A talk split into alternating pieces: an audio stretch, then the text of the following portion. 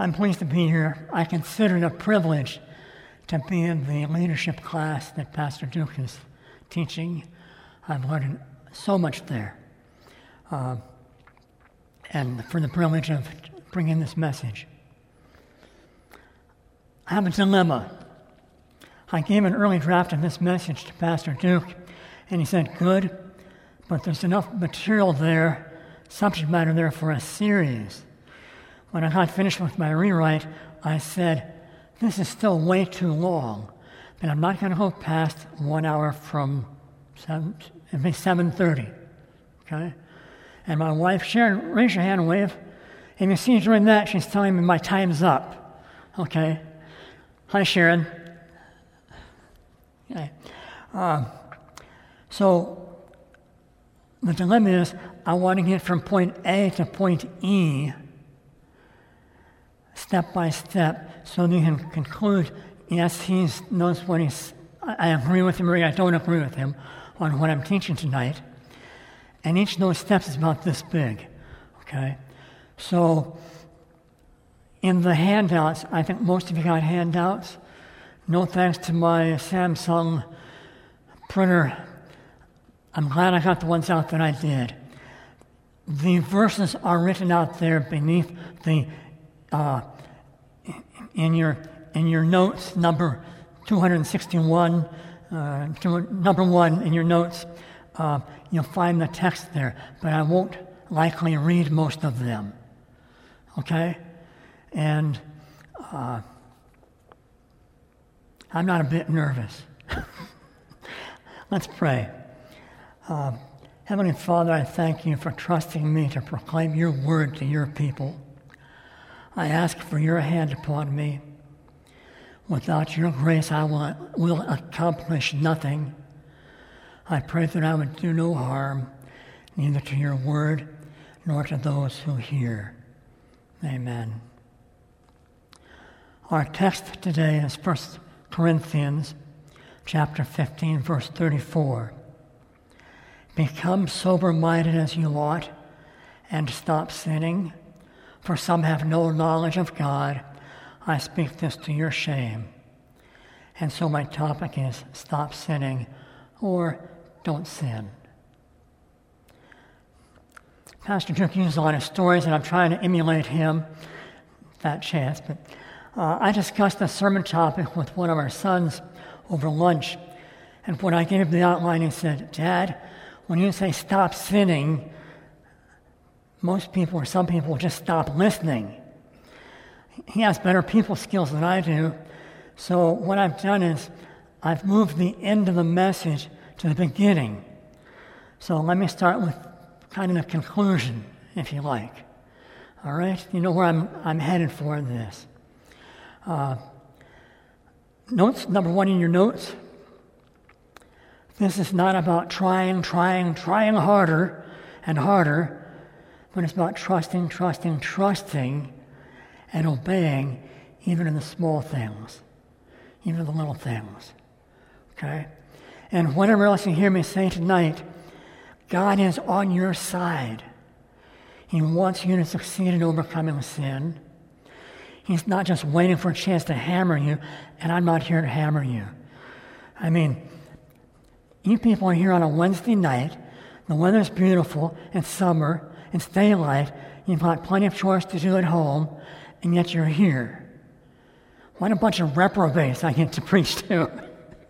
God bless you for being here. Uh, if If you are contrite and desire to do God's will, you're in a good place. God will hear your prayers and give you deliverance. There are two extremes of people who might hear this message.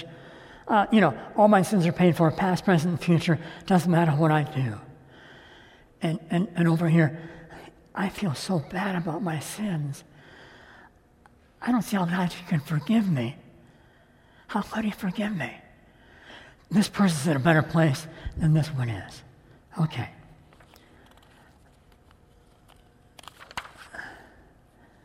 Jesus said, uh, Matthew eleven thirty, my yoke is easy and my load is light. It's not, it's not a terrible burden that you have to, to say, "What I want to walk in your ways. I don't want to sin. I want to do your will." Jesus and the apostles say to not sin. On the face of it, that should make this a straightforward matter. If Jesus and Paul say we should not sin, so, all right, we shouldn't sin. Let's just get on with it. Unfortunately, it's generally believed that no one can actually stop sinning. So that's what this message is about. I want to encourage you to think otherwise.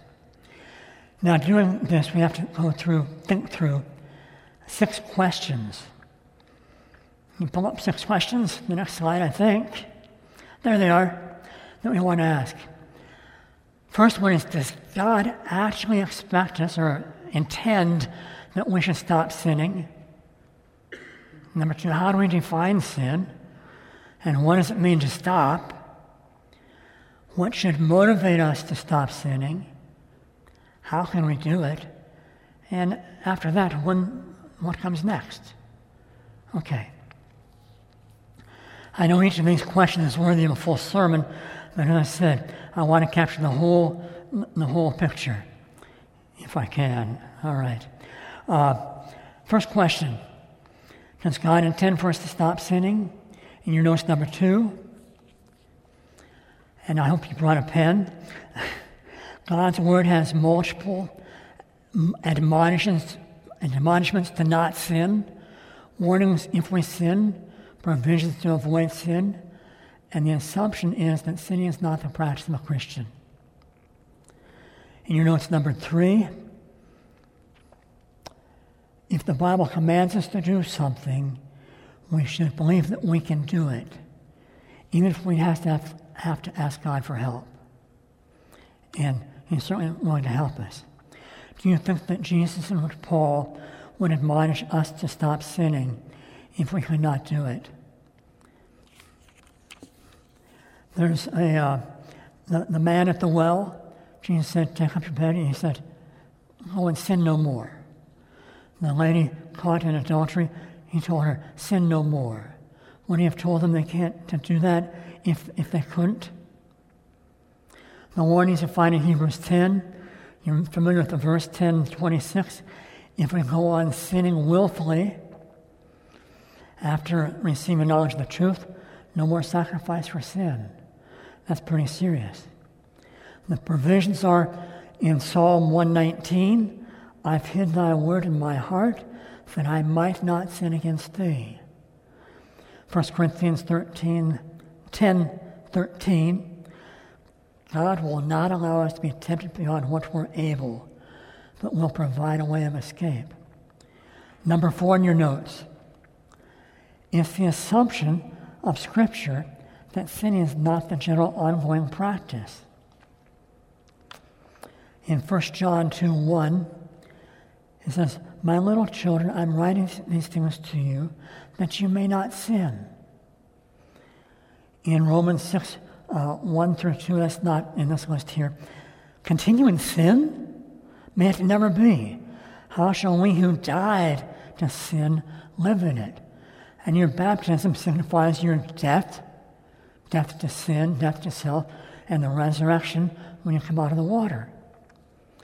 Uh, In First Timothy five twenty, "Those who continue in sin rebuke in the presence of all, so that the rest may be also be fearful of sinning." If everyone is sinning every day, how could we apply this verse? Let's imagine here. The pastor stands up and he says, "All right, everyone who sinned in the last week, please stand up." Everybody stands up. And he says, "I rebuke all of you. Now please sit down," and you all sit down. Now let's take communion. I, I don't think that's why it would work. But it should, if that's the assumption is true, is that we all sin every day. Okay? Uh, question number two, how do we define sin? I ask that you follow me very closely here, because if we don't, you, we'll get off the rails. Notes number five, in your notes, If we use too wide a definition of sin, stopping sinning would be impossible. It really would be impossible. If we use too narrow a definition, stopping would be meaningless.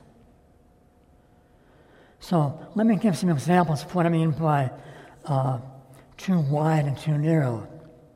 Example of too wide. You know, you have sinned before your feet even hit the floor this morning. Or every deed you do is contaminated by sin. Even if it's inspired by the Holy Spirit, anything you do is contaminated by sin. And unfortunately, that doesn't make people really feel guilty for sin.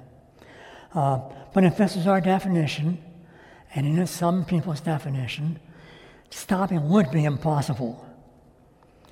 All right, an example of too narrow a definition. Well, you know, hatred is only sin if you actually kill someone. It's not sin unless you kill someone. Okay? Well, those are the extremes, and neither one of those is, is correct. Uh, it'll take a whole night to, to, to sort all this out, but we'll talk about it a little bit. Some things that are not necessarily sin. Number six in your notes. And you might have thought this was a sin, but I would say it's not. It's not necessarily a sin if you don't do the very best you could have, that could have been done in a particular situation. Okay? Some people say, if you don't do the very best you possibly could have, it's sin. Why do I say that? Acts chapter five.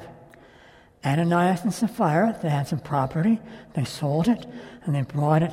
Like Barnabas had done, they brought the proceeds, some of it, and laid it at the feet of the apostles. Now, they could have given all of it, the money from the, the proceeds. They could have given some of it. They didn't have to give any of it. That's what Peter told them. To give it all, that, that'd be probably better than none of it. Okay? But they lied about it, and that was the sin. It was a fatal sin. Okay? Another example. Paul in, in First Corinthians seven says,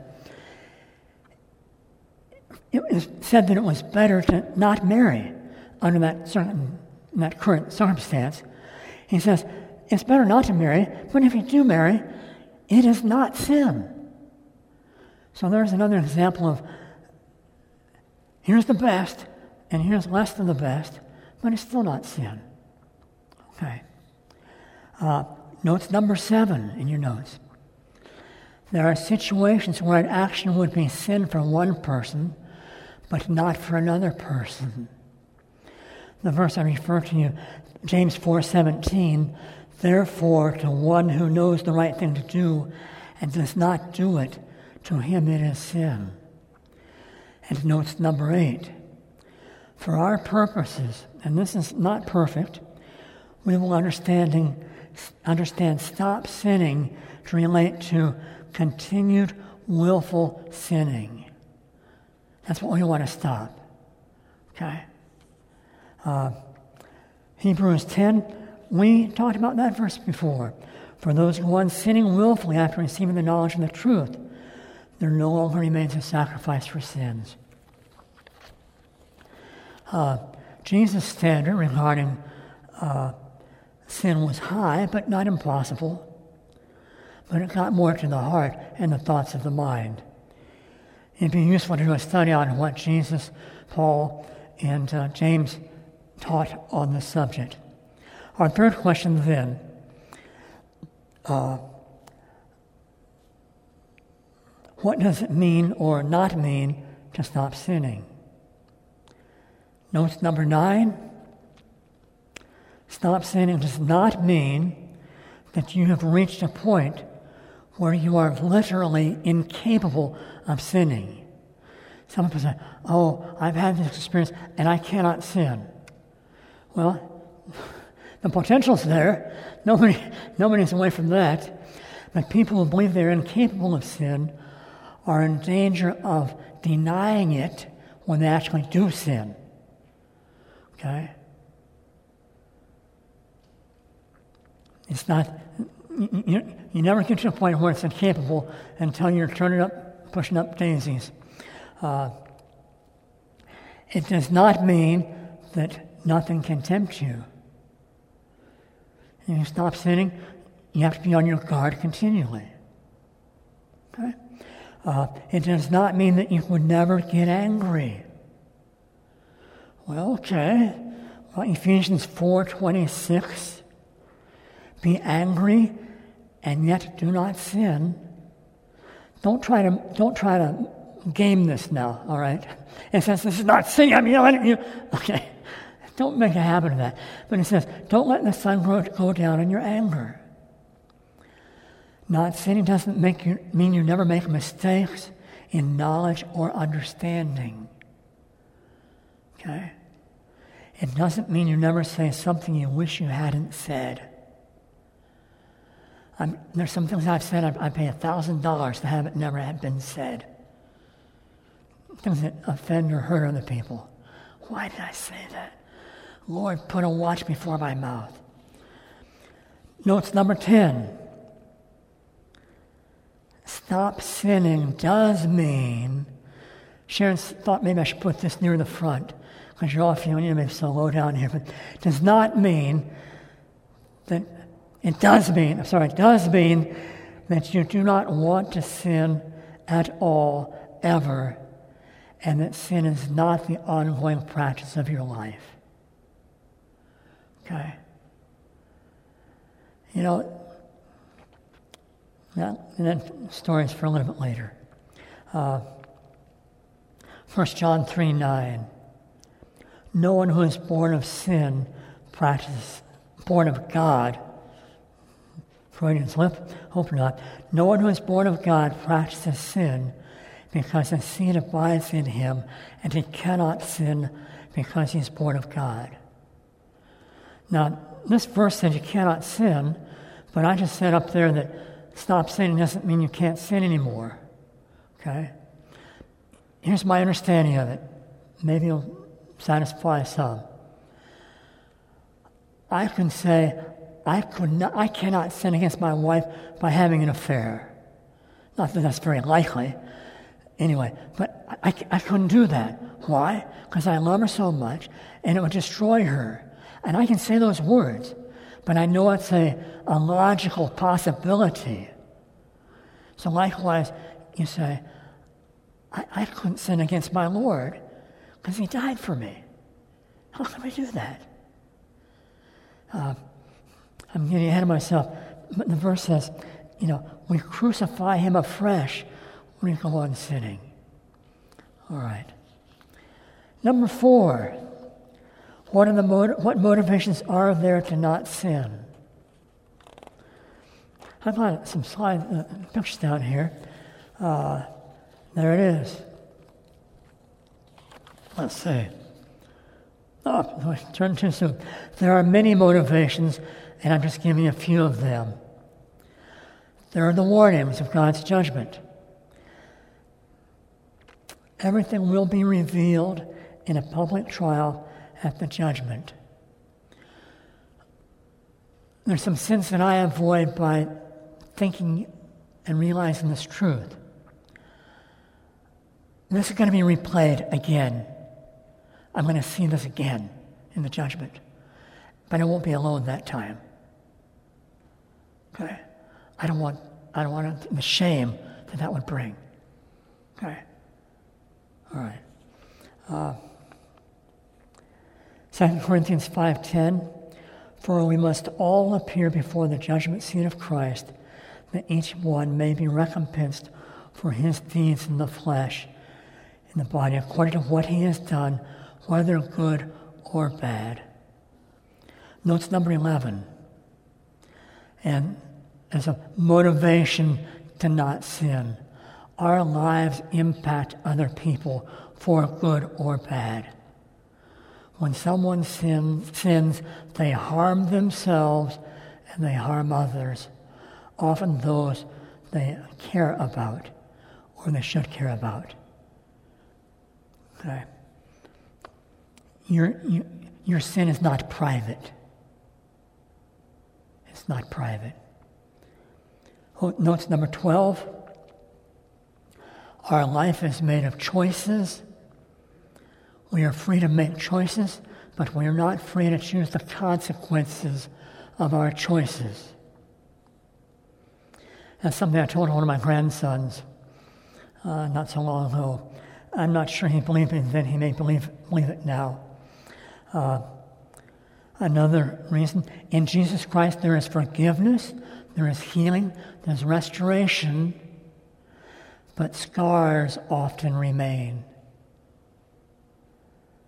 And you, you put a, a nail in a board, you pull it out, pull the nail out, but there's still there's still the damage from the nail.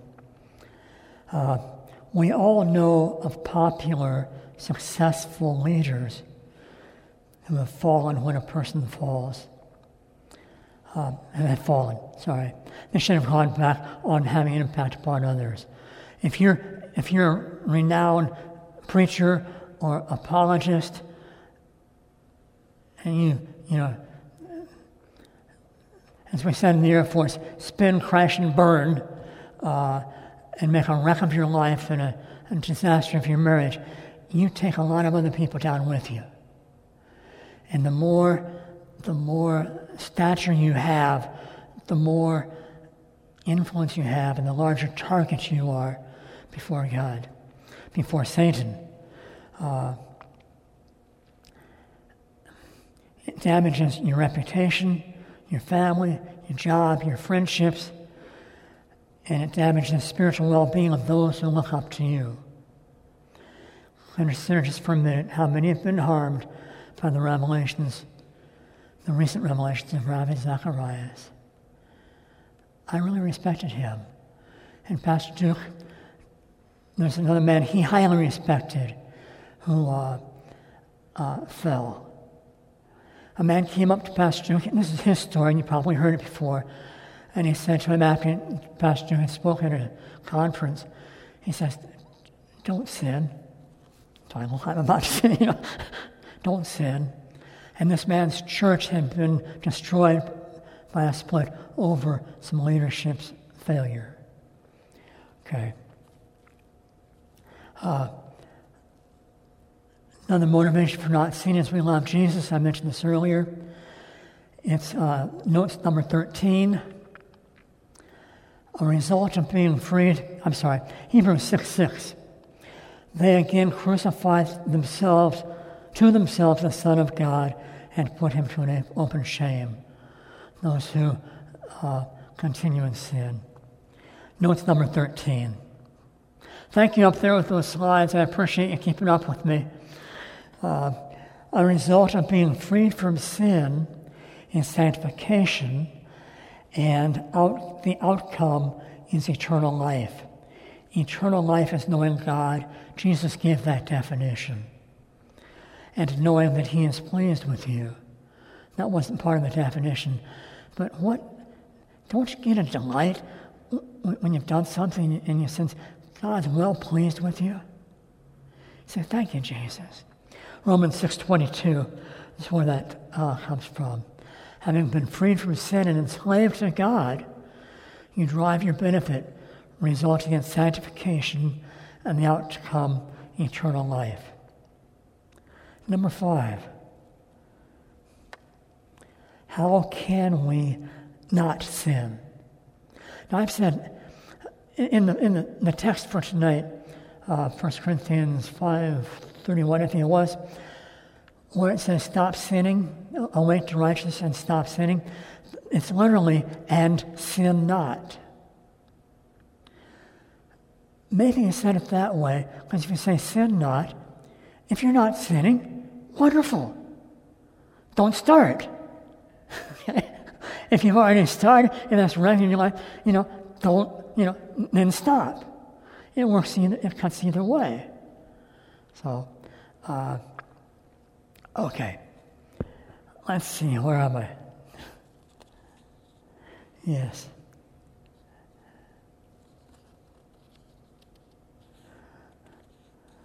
Number five, how can we not sin? The question assumes that you actually want to stop. You actually want to not sin. and that you believe it's possible. Okay, not, as, not many stories, but this is one. Several years ago, I landed in the E R room with atrial flutter. It's not AFib, but I don't know the difference. I won't ask for a show of hands if anybody uh, experienced. But uh, to get my heart back into the rhythm, the doctor said, he had me a, a syringe, and he says, I want you to blow as hard as you can and blow out the plunger. I asked him, can I actually blow it out? He said, absolutely. I want it to hit the wall over there. I blew so hard I started to turn blue, and the doctor said, that's enough. He didn't want me to pass out. What's my point? I blew harder than I would have if I hadn't thought it possible. Sequel, it really wasn't possible. I tried to pull it out. You can't get the sucker out. But I did blow as hard as I could, and I was about to pass out. Uh, notes number fourteen.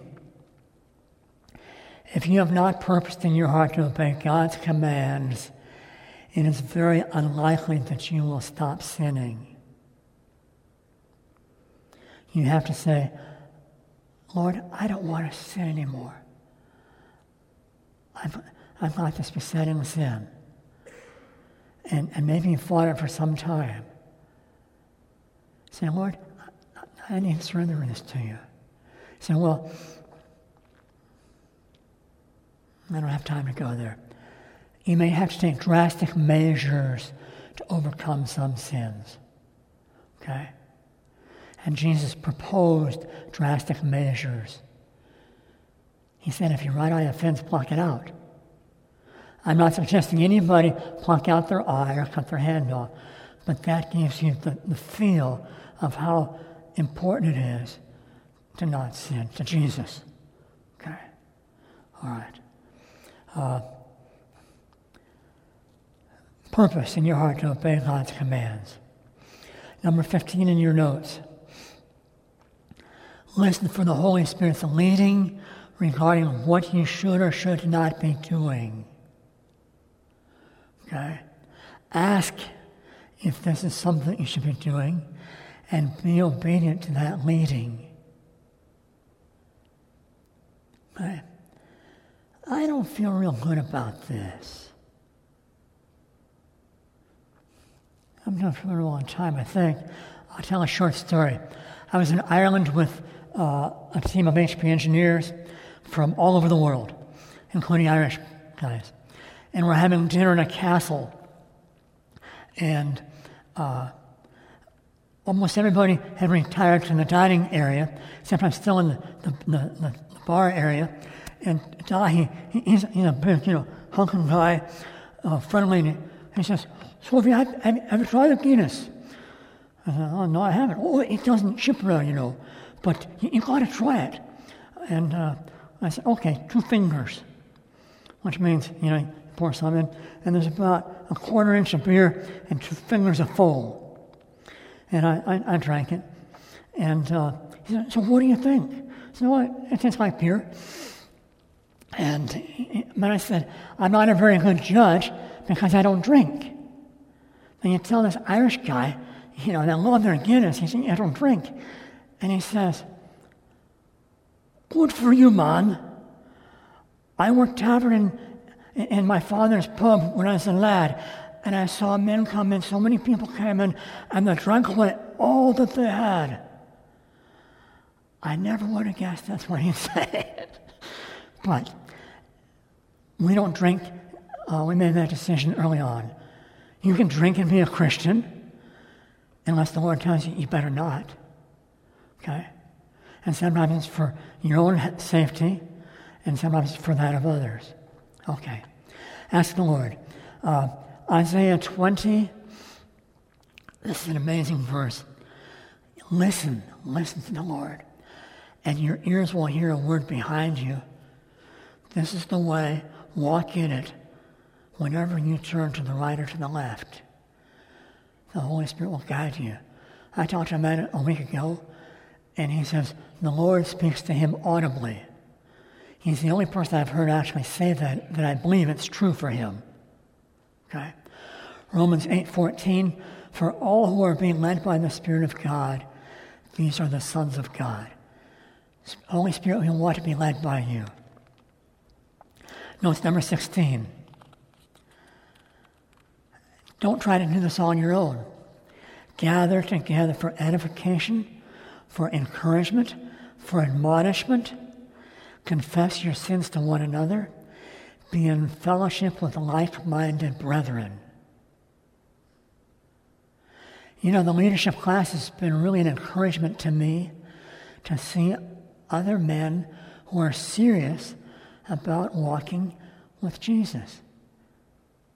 It's been a real encouragement, and I'm, I'm, I, I thank God for that. And, and some of you are here today. I'm th- I thank you. Uh, the next four verses uh, are words to that effect. But I'll add one more. Pray for, pray for one another. Confess your sins to, not, to one another, and ask others to pray for you. And you notice number seventeen. He's so good, he's right there. seventeen, memorizing and meditating on Scripture is the most powerful way to conquer sins and become holy. How many of you heard that before? Did you hear it last Wednesday, a week ago, when Pastor Duke said that?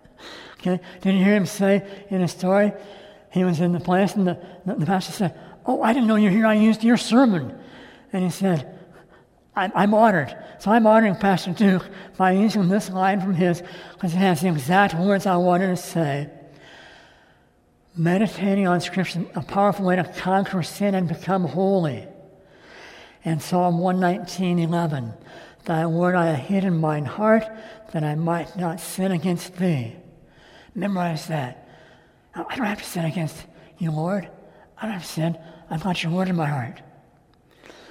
Proverbs, uh, let's go down to First Peter. Uh, no, I'm, Hebrews four, verse two, please. There it is. For indeed we have had good news preached to us. Words, words. Just as they also did, the, the people in the Old Testament. But the word they heard did not profit them. They, they, they read it, they heard it, they memorized it. It did not profit them because it was uni- not united by faith in those who heard. So hear it, memorize it, trust it. Say, Lord, I will trust you, I trust your word.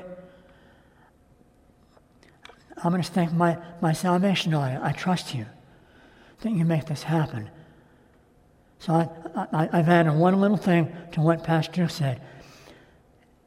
Hear it, read it, memorize it, and then say, do I do I trust that? There's a lot of a lot of pagans, a lot of reprobates uh, who've made shipwreck in the faith. They know the Bible and they've memorized it, but they haven't committed to following Jesus and they don't trust it. They don't believe it. Okay. Notes number eighteen. Okay, uh, memorizing Bible verses and using them to replace wrong thinking is the most effective way to control our thoughts. Anybody heard that one before?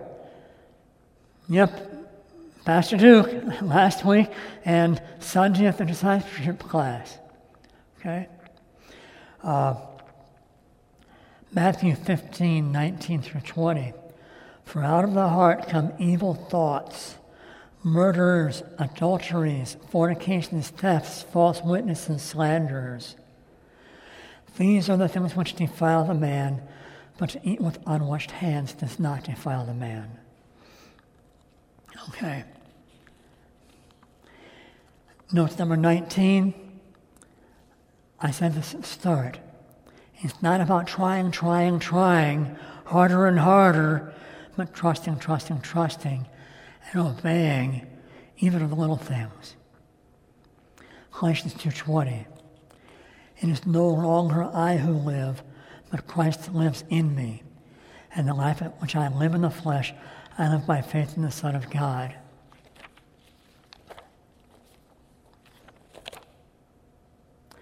You know, that's a really important verse.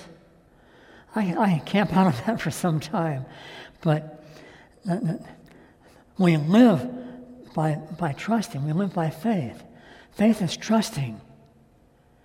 There's there's a verb component of faith, and it's trusting. Right? Walk in the Spirit, and you will not carry out the desires of the flesh. Okay. Question number six. What next? Let's assume that, you know, you've stopped sinning, or maybe you, you, you can say, honestly, I, I don't I don't feel convicted of anything that uh, I'm doing contrary to God's will, and uh, I ask Him to search my heart regularly. And so I, I, I, I, nope, nope, I don't hear anything. No, no, I'm fine, I'm fine. Okay. Ask, is there anything that offends? Or, or uh, you know, the, the Holy Spirit has been convicting you about. Maybe something you should do or not do. Uh, but let's say you, you, you, you've got to that point, and, and you're not out boasting about it, but you haven't really arrived. In, in some ways, you've just started. There's unlimited opportunity for growth and doing good deeds.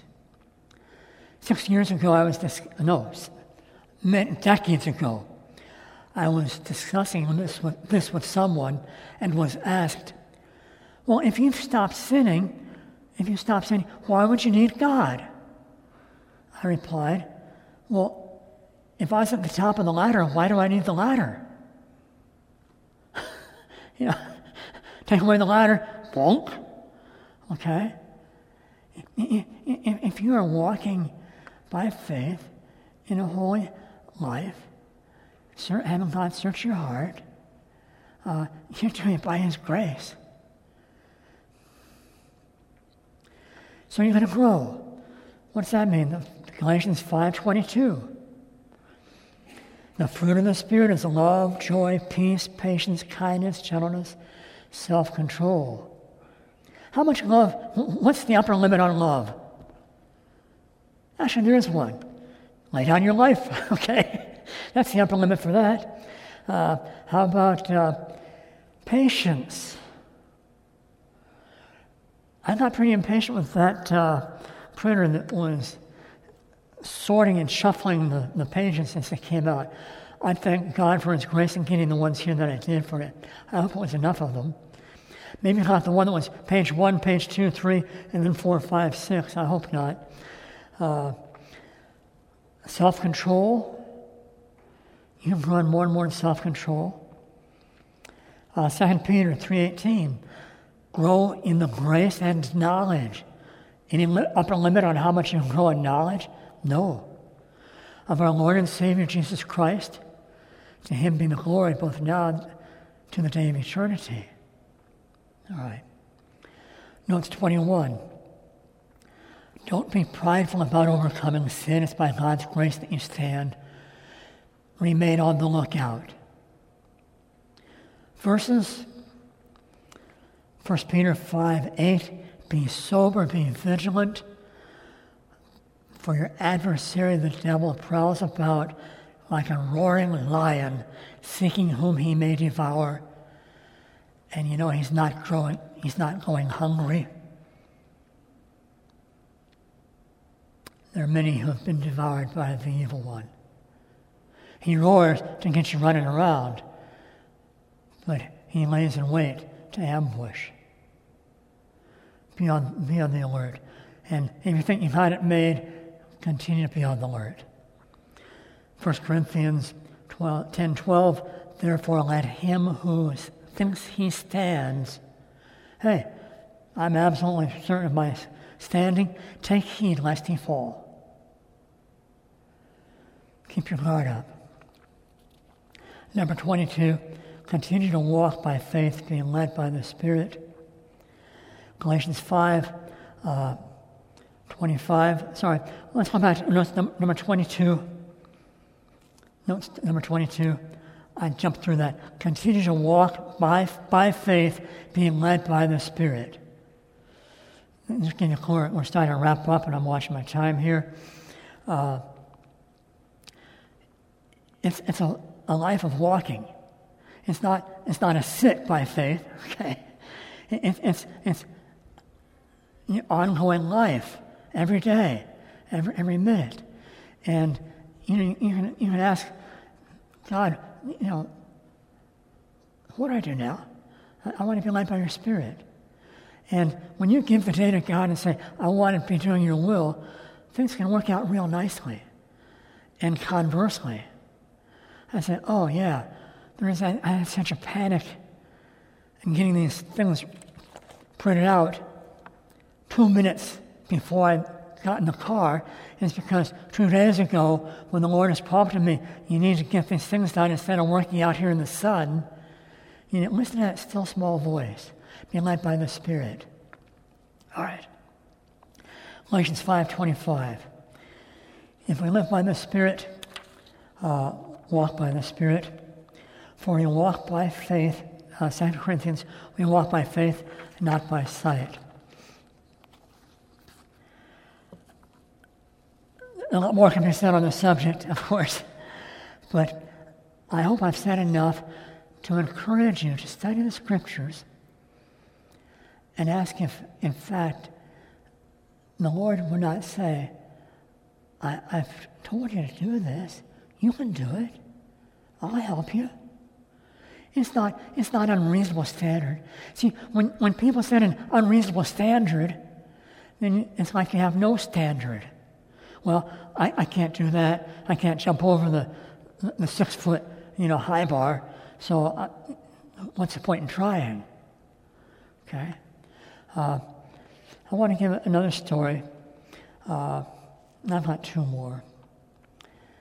First one, I thought I had it in here earlier, but Pastor Duke spoke about uh, the more subtle. Uh, sophisticated sins. Sins. Remember that? Jealousy, uh, anger, envy, uh, bitterness, uh, critical spirit.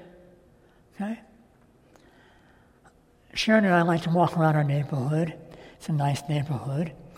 There's a house that has a cedar shake roof that is really, I mean, it must have been there for fifty years or how long the house has been there. And there are blue tarps over it, and some of those have been torn back, and the garage doors are up, if they're even there, and it's just a disaster. My garage is a disaster too, but I keep the doors down. And I'll confess for both of us that we've had some despairing comments or thoughts as we walked by there. And we were convicted by Pastor Duke's message, critical spirit and pride. We keep our house nice, but this one. So we both confessed that. Now, the day before, maybe it wasn't sin for us, but it is now, okay? So next time we walked by it, we, we said, I wonder what her story is. I wonder what her situation is. How'd you get that way? That drives right out of love your neighbor. That's number two commandment.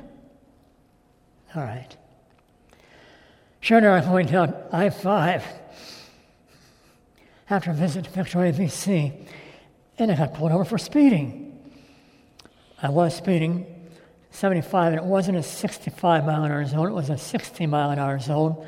And I was just keeping on the floor, and they all started slowing down, and I was the last in line. I got pulled over. Uh, he was very nice. He didn't give me a ticket, but he finished by saying, please do me a favor and, and cut back on the speed. I'd have forgotten about the ticket, but I didn't forget about that. Still comes to my mind. Uh, so do me a favor. Ask the Spirit of God to search your heart for anything that displeases Him. saying, "Yes, Lord, I will obey to whatever He shows you," and ask Him for grace and strength to do His will. Ask Him to lead you in paths of righteousness. Then begin trusting that He will do just that. Remember, He's on your side. He wants you to succeed and be successful. Heavenly Father, would you please bear witness with me to the truth of your word? I trust that your Holy Spirit would comfort and, and, and encourage those who are brokenhearted and without hope, those who are in the deepest pain of the soul. I pray that your Spirit would build up and encourage those who are walking in your ways. And Lord, I pray that your Holy Spirit would convict any who are proud and stubbornly resist your word. Amen. God bless you and thank you.